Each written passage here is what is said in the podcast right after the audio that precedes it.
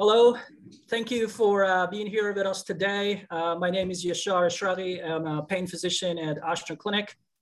I'm associate professor at Ochsner Health System in University of Queensland Ochsner Medical School.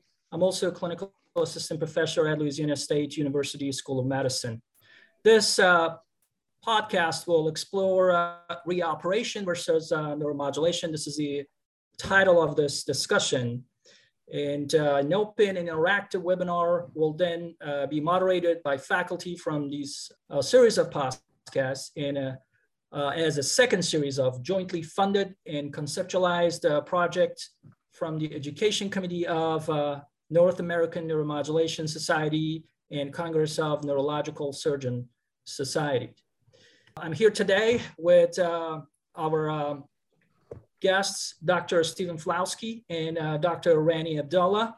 Thank you so much for uh, joining us today. Dr. Falowski is a board certified functional neurosurgeon. He's a director of functional neurosurgery and uh, neurological associates of Lancaster. He's in a board of directors International Neuromodulation Society. He's a senior advisor, past secretary of North American Neuromodulation Society, President-elect, Executive Pain Committee, Congress of Neurological Surgeons, and Association of uh, Neurological Surgeons. He's the Executive Officer of a board, American Society of uh, Pain and Neuroscience as well. Dr. Rani Abdallah is a board certified pain physician. He's a president of uh, Apico Pain Management. And also he has been the chair of uh, North American Neuromodulation Society for the last uh, year and a half a lot of accomplishments uh, from that uh, committee. Um, so as you see, both of these uh, gentlemen and our guests are very uh, well accomplished and leaders of societies um, with um, a lot of experience in neuromodulation and especially Dr. Falowski in neurosurgery as well. So this is a, these are the best experts in the field that probably we can get have them to discuss and uh, lead us to improve the outcome in this particular topic. So I think we should start with definition of failed back surgery syndrome. Failed back surgery syndrome is a term that describes um, as a group of conditions with recurrent low back pain after spine surgery with or without radicular component. This is in fact a misnomer because the clinical presentation may be caused due to mismatch between the patient's and surgeon's expectations prior to the surgery. And uh, since uh, failed back surgery syndrome incidence is not well studied, the available data is from old and sometimes ill-designed studies. Uh, and um, the definition is not very precise. However, uh, the incidence ranges uh, kind of accepted among experts from 10 to 40%. And the treatment has changed significantly uh, and advanced in the fast uh, few years. So the big question is, patient comes with these conditions and uh, this type of presentation, the choice between reoperation and neuromodulation is a subject of discussion and even debate uh, in pain and uh, neurosurgery society and spine surgery society. Um, and of course, the determination of the appropriate approach can vary depending on the patient characteristics, type of practices, or even specialties. Dr. Falowski, I'm uh, gonna start with you as a functional neurosurgeon. What is the success rate of reoperation for failed back surgery syndrome and how do you make the determination if a particular patient is a candidate for reoperation versus neuromodulation? Yeah, it's actually a really good question. It's an interesting question because it's, not a very simple answer. Because as you uh, alluded to, failed back surgery syndrome, uh, it's kind of like a bucket. Um, there's so many things that can it can fit into there, and sometimes patients who've ever had surgery on their on their back before, even though their chronic pain or their new pain has nothing to do with it, we may lump them into failed back surgery syndrome. Uh, what I think is important is is to look at the patient specifically and uh, I think I'm a little bit unique in the sense that I trained in complex spine, but then I also trained in functional neurosurgery, minimally invasive procedures, spinal cord stimulation. So I look at patients very differently. And when I look at a patient who's had previous surgery and they're coming in, and even though you may see a pathology on the imaging, the, the real important question is, is when did their pain start? If they went, if they still have the same chronic pain that they had before their first surgery, and now you have new imaging findings, that is not the answer for their chronic pain. So fixing a new finding on the MRI will not change the fact that they've been in chronic pain for five years. You need to treat the chronic pain, which is that's a neuromodulation candidate. I also believe that once patients have actually gone on to even have their first time spinal surgery, they've usually failed multiple conservative measures. So medications, time, physical therapy, injections. And then they came in, they had the spine surgery. So by this time, they've probably been suffering for the pain for minimum six months to one year. One of the things that we've become very aggressive on in our practice is if you come out of the surgery with the same pain you went in, and it's now three months post op, we're already starting to think about a spinal cord stimulator because you failed all conservative measures. You've now had the surgery, which it may be a technical success, um, but you have not improved and your pain is still the same. The worst thing you could ever do with a patient like that is keep continuing to try to image them. And then eventually, a year or two later, they have adjacent level disease, and then you operate on that. It's still not going to take care of their chronic pain. Uh, so that's how I specifically look at these patients. Excellent. Excellent wonderful uh, uh, perspective on that. Uh, Dr. Abdallah, uh, as a pain physician and expert in neuromodulation, what do you recommend as a proper decision-making process to consider neuromodulation for patients with failed back surgery syndrome from the view of a pain physician in collaboration with uh, neurosurgery or spine surgery colleagues? Right. So um, the uh, decision making process, in my opinion, should be guided by what has the best potential to, ca- to, to give us better pain, uh, patient outcomes. And I say that because you know outcomes are, are paramount for um, for us uh, in terms of uh, success of a physician himself. You know, uh, you can't be really considered um, a successful physician if if you know your patients are having bad outcomes. And the second thing, which is really very related to the first, is you know outcomes are very related to patient satisfaction. And third, in my opinion, very important uh, for the field of neuromodulation is that outcomes are paramount to the survival of the field and the thriving of the field because you know if we end up explanting a ton of these i think that you know the field is going to to wither away uh, because of you know lack of coverage. To that effect, patient selection is really, really extremely important. So first, you know, to me, criteria in terms of you know selecting patients is what kind of the pain does the patient uh, the patient have, and Dr. Falowski very eloquently, you know, talked about this. Essentially, you know, does the patient have pain that they had before surgery?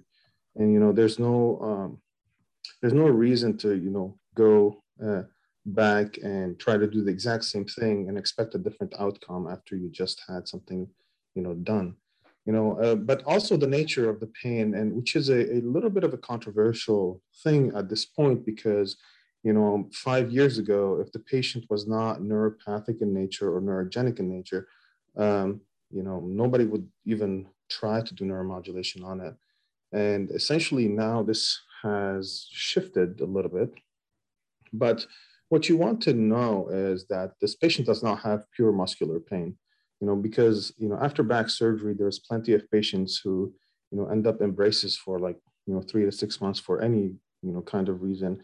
And then now they have these severe muscle spasms and neuromodulation is just not going to do anything for that.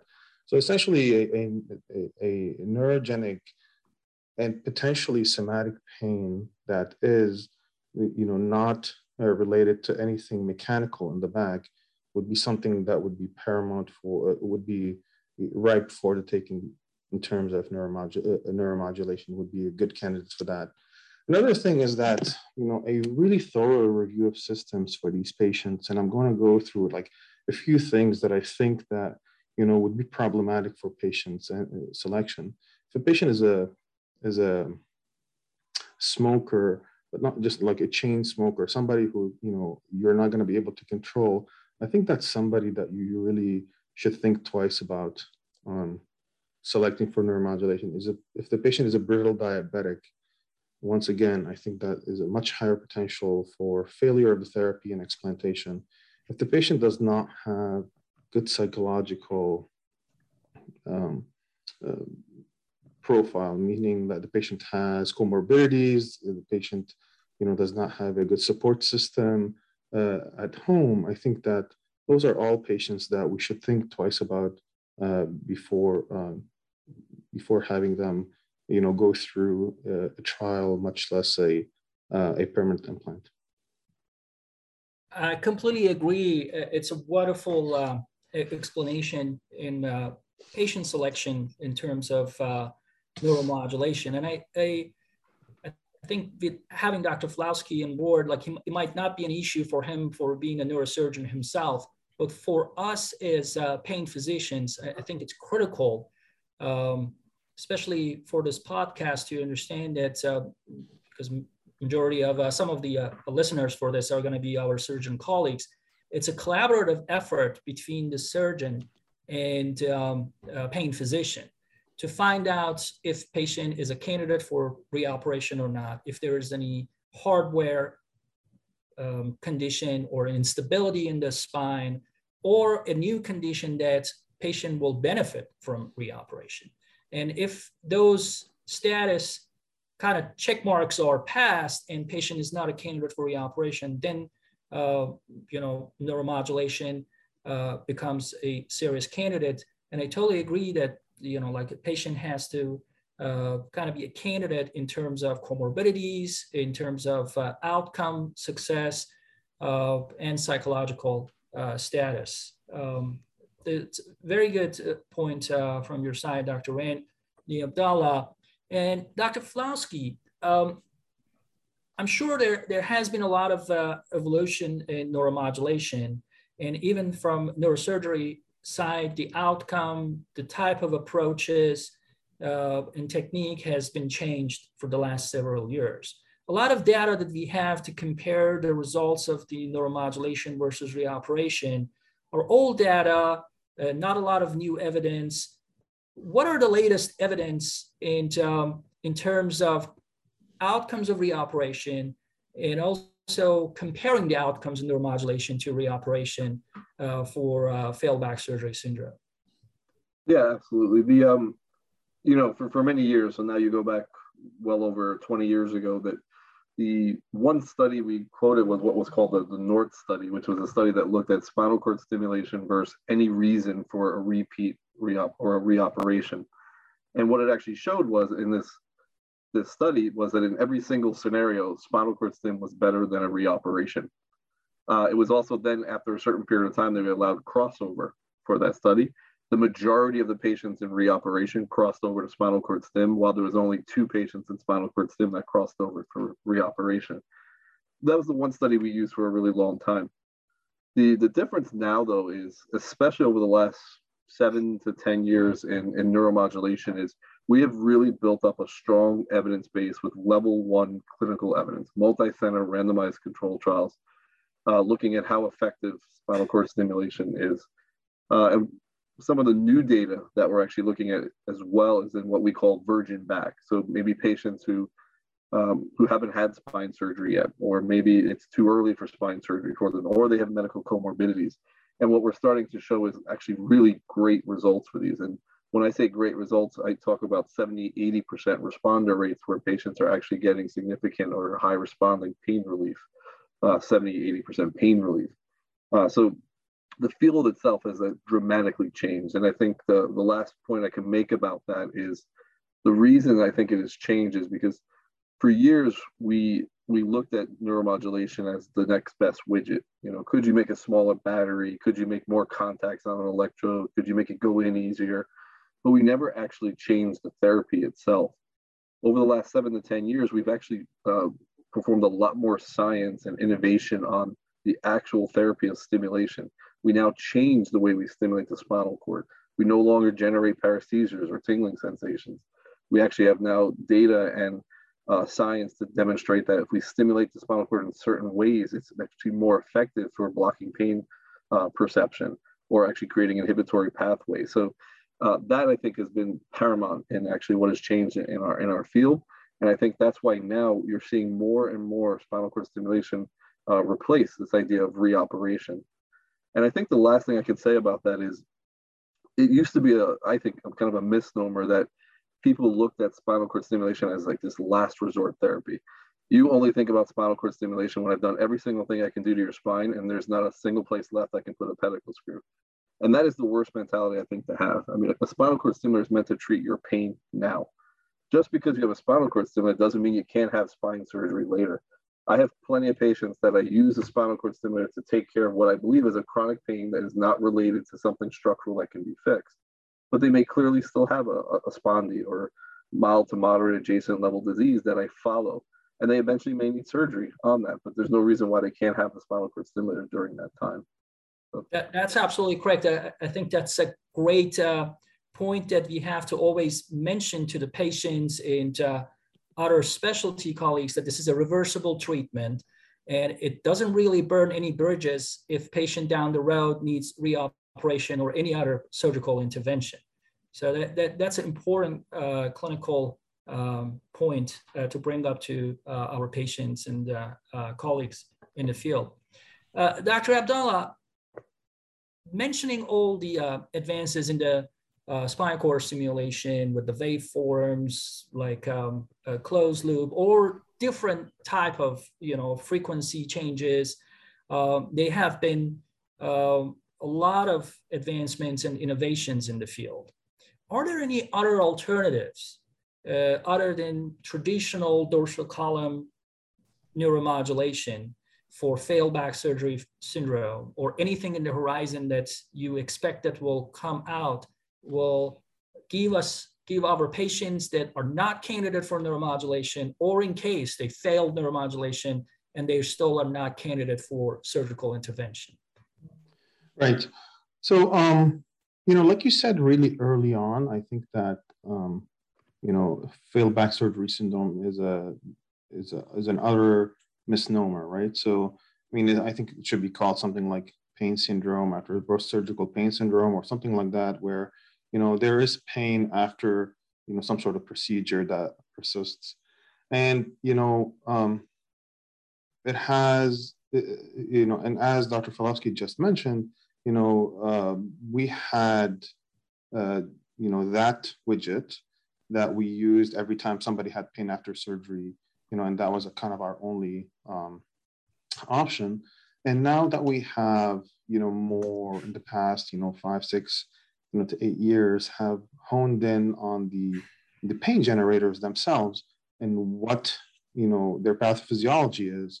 We have more, um, you know, cutting edge therapies that, you know, are targeted towards these specific um, pain syndromes, right? So, so some of these uh, things that happen after surgery, such as adjacent level disease and further spinal stenosis, when patient has had uh, spine surgery doesn't necessarily have to be addressed with spinal cord stimulation or uh, spine surgery itself, it, it can be uh, addressed with minimally invasive procedures such as interspinal spacers uh, and, and minimally invasive decompression, which are still you know, procedures, but for some patients, some subset of patients that first does not want to go through um, a, another you know big surgery and who are potentially not um, you know fit to to go through the morbidity of surgery. Those uh, minimally invasive procedures can be really really helpful and buy them you know quite a bit of time until uh, you know further notice. Another thing that you know has emanated in the past few years is that we're realizing that lower back pain after you know spine fusion has a generator you know, in the SI joint. And, uh, you know, recently, you know, SI joint fusion has come back into light, especially with the minimally invasive posterior approaches that have made it much more palatable to patients and, you know, quite frankly, life-changing. You know, patients go in, come out, you know, an hour later or a couple hours later after, you know, a surgical surgery center procedure, and they are they are have no pain, right? Another thing in the realm of stimulation as well, we're realizing that some of this pain that's uh, that's uh, happening in the back after you know spine uh, spine surgery or, or back surgery is that you know, there is a, a phenomenon of deconditioning of both the medial branches and multifidi. And then with peripheral nerve stimulation, either temporary or with an implant, we have uh, had, uh, you know, good success with patients having, you know, this, uh, uh, these uh, muscles reconditioned and having patients, you know, with better outcomes after surgery.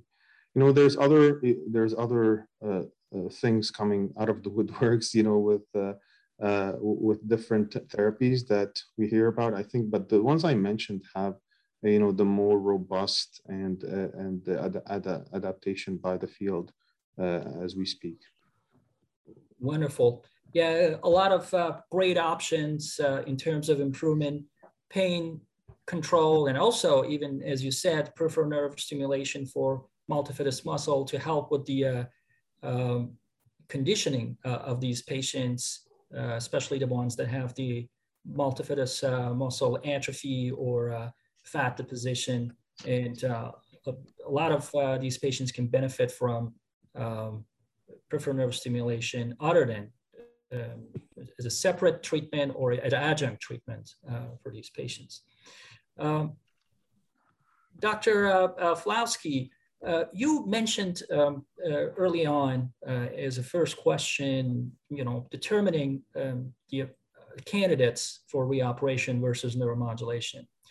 Um, what is your recommendation as um, an expert in neurosurgery and functional neurosurgery to determine an algorithm uh, in physician's mind to find out and stepwise decision making to choose the perfect candidate, or I would say the, the most appropriate candidate for either of these uh, treatment options.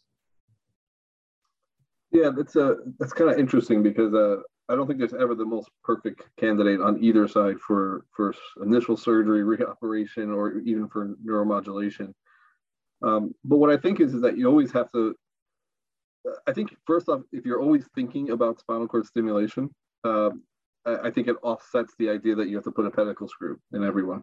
And I jokingly say that over the years, uh, as somebody who was dual trained in complex spine and functional neurosurgery, that my, my role has sort of been taken on like a, a job of keeping pedicle screws out of patients.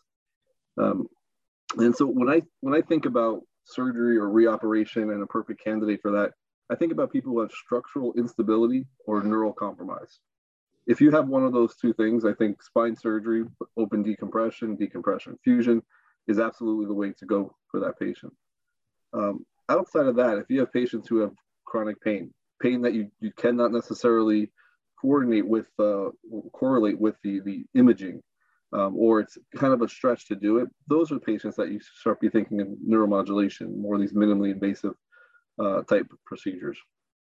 Uh, in particular, I, I, see that this is kind of a case scenario that happens uh, a lot of times uh, in my practice, and I'm sure a lot of uh, pain colleagues and neurosurgery colleagues will see.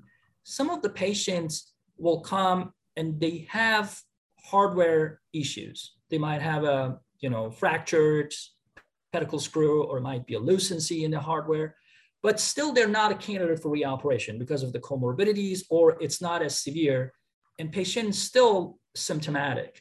How do you see the expectation of the, you know, improving the outcome? Because definitely there's probably a mechanical component to that pain too, to mm-hmm. have a success with neuromodulation.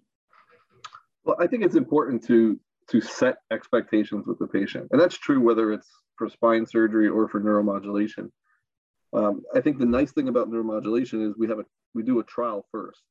So you're, you're trying to give them realistic expectations of what it's going to do for them. If you get 50% pain relief during the trial, that's what you want to try to expect with the implant. Um, you know, no therapy I think is 100%. So even if even the most perfect spine surgery or pedicle screw fixation is never going to give you 100% relief. So it's important to set the expectation with the patient. One of the things we do in my practice as well is especially even the first time we operate on a patient's spine for open decompression, open decompression infusions, we set the expectation with them that we are here to take care of structural instability, neural compromise. You know, we may not be able to take care of your pain or all your pain, But then we also premise it with the fact that we have options for you if you still remain in pain once we've structurally stabilized you. So to me, that's a way of actually setting up an expectation that you can't always expect 100% pain relief. Absolutely. Great point. Uh, Dr. Abdallah, a last question for you. And I uh, wanted to know, as uh, somebody who is very involved in the education committee of uh, North American Neuromodulation Society, uh, what do you see the future of neuromodulation to improve the outcome and to prevent the general reasons for the failure of neuromodulation? You know, we have patients with uh, lead migration, we, we were able to um, kind of prevent a lot of those with improve with the anchoring and the type of uh, um, implantation. But habituation in similar uh, outcome failures um, have been improved with the new technologies, but uh, we don't know the long-term outcome of some of those new technologies yet. What do you see the outcome in terms of uh, improving the neuromodulation as a treatment option, uh, not just for failed back surgery syndrome in, uh, or for chronic pain in the uh, long-term future? Right. So um, this is a very interesting question, and I think that the answer is TBD. So my uh, my uh, uh, crystal ball is broken. Uh, but what, what I see is a field that has endless potential. You know, when I was a fellow, you know, you know, uh, six seven years ago, I there was three uh, companies that had the same therapy, and then you know, um, a new waveform came, and then a new another waveform came while I was a fellow, and then and now we have you know research and all uh, new technologies, new waveforms, as Dr. Falowski you know said uh, at the very beginning, that are all based on true uh, uh, first you know bench to bedside uh, truly through animal studies and and i see you know the future of the field just getting that much better. That's from the science standpoint. From the actual um, um, you know standardization and and, and minimization of uh, of uh, um, of errors i guess uh, in the in the field is that you know, uh, Dr. Falowski is actually very integral to, to this process. Is that uh, at, at NANS, uh, both Dr. Falowski and I are involved in a certification process for spinal cord stimulation, and hopefully, you know, moving forward, uh, other therapies. So essentially, if we can create a um, a certification process where uh, you know fellows that are graduating and physicians that are um, that are practicing can go through a, um, a written and, and uh, verbal and uh, in-person examination process that gives them, you know, the, the basics and, you know, the, uh, what they need to be armed to go to be neuromodulators. I think that would put us at a much, much better situation to have patient, to have patients uh, being treated by physicians who are certified, who know exactly what needs to be known about this therapy. And I think that the future is bright, uh, you know, from that standpoint as well. Excellent. Thank you so much, Dr. Abdallah. Dr. Falowski, any last points from you regarding this question? Uh, no, actually, I, I have to honestly say, I just echo everything that, that Ronnie said. I think he uh, very eloquently uh, uh, closed it up for us. Excellent. Um, thank you so much, uh, uh, gentlemen, and our uh, we, we know that uh, it's a busy time to everyone uh, in their clinical practice and research. so dedicating your time for this podcast, we really appreciate it. hopefully we will hear more uh, about uh, treating uh, these patients with a failed back surgery syndrome and chronic pain post procedure or even pre-procedure patient population to help them with um, not only surgery on a side or the patients that uh, can benefit from neuromodulation and minimally invasive procedures. We really uh, think that the, uh, the key is collaboration between uh, different specialties, including pain physicians, spine surgeons and neurosurgeons at the end of the day uh, to work together to improve the outcome for our patients and improve the care and uh, health in, in, the community. I would uh, like to thank you, our listeners as well, and the um, CNS and NANS uh, societies uh, for this joint collaboration for innovative uh, content. lastly, Dr. Falowski and Dr. Abdallah, thank you so much for your time and for your impact that your work had made in the field.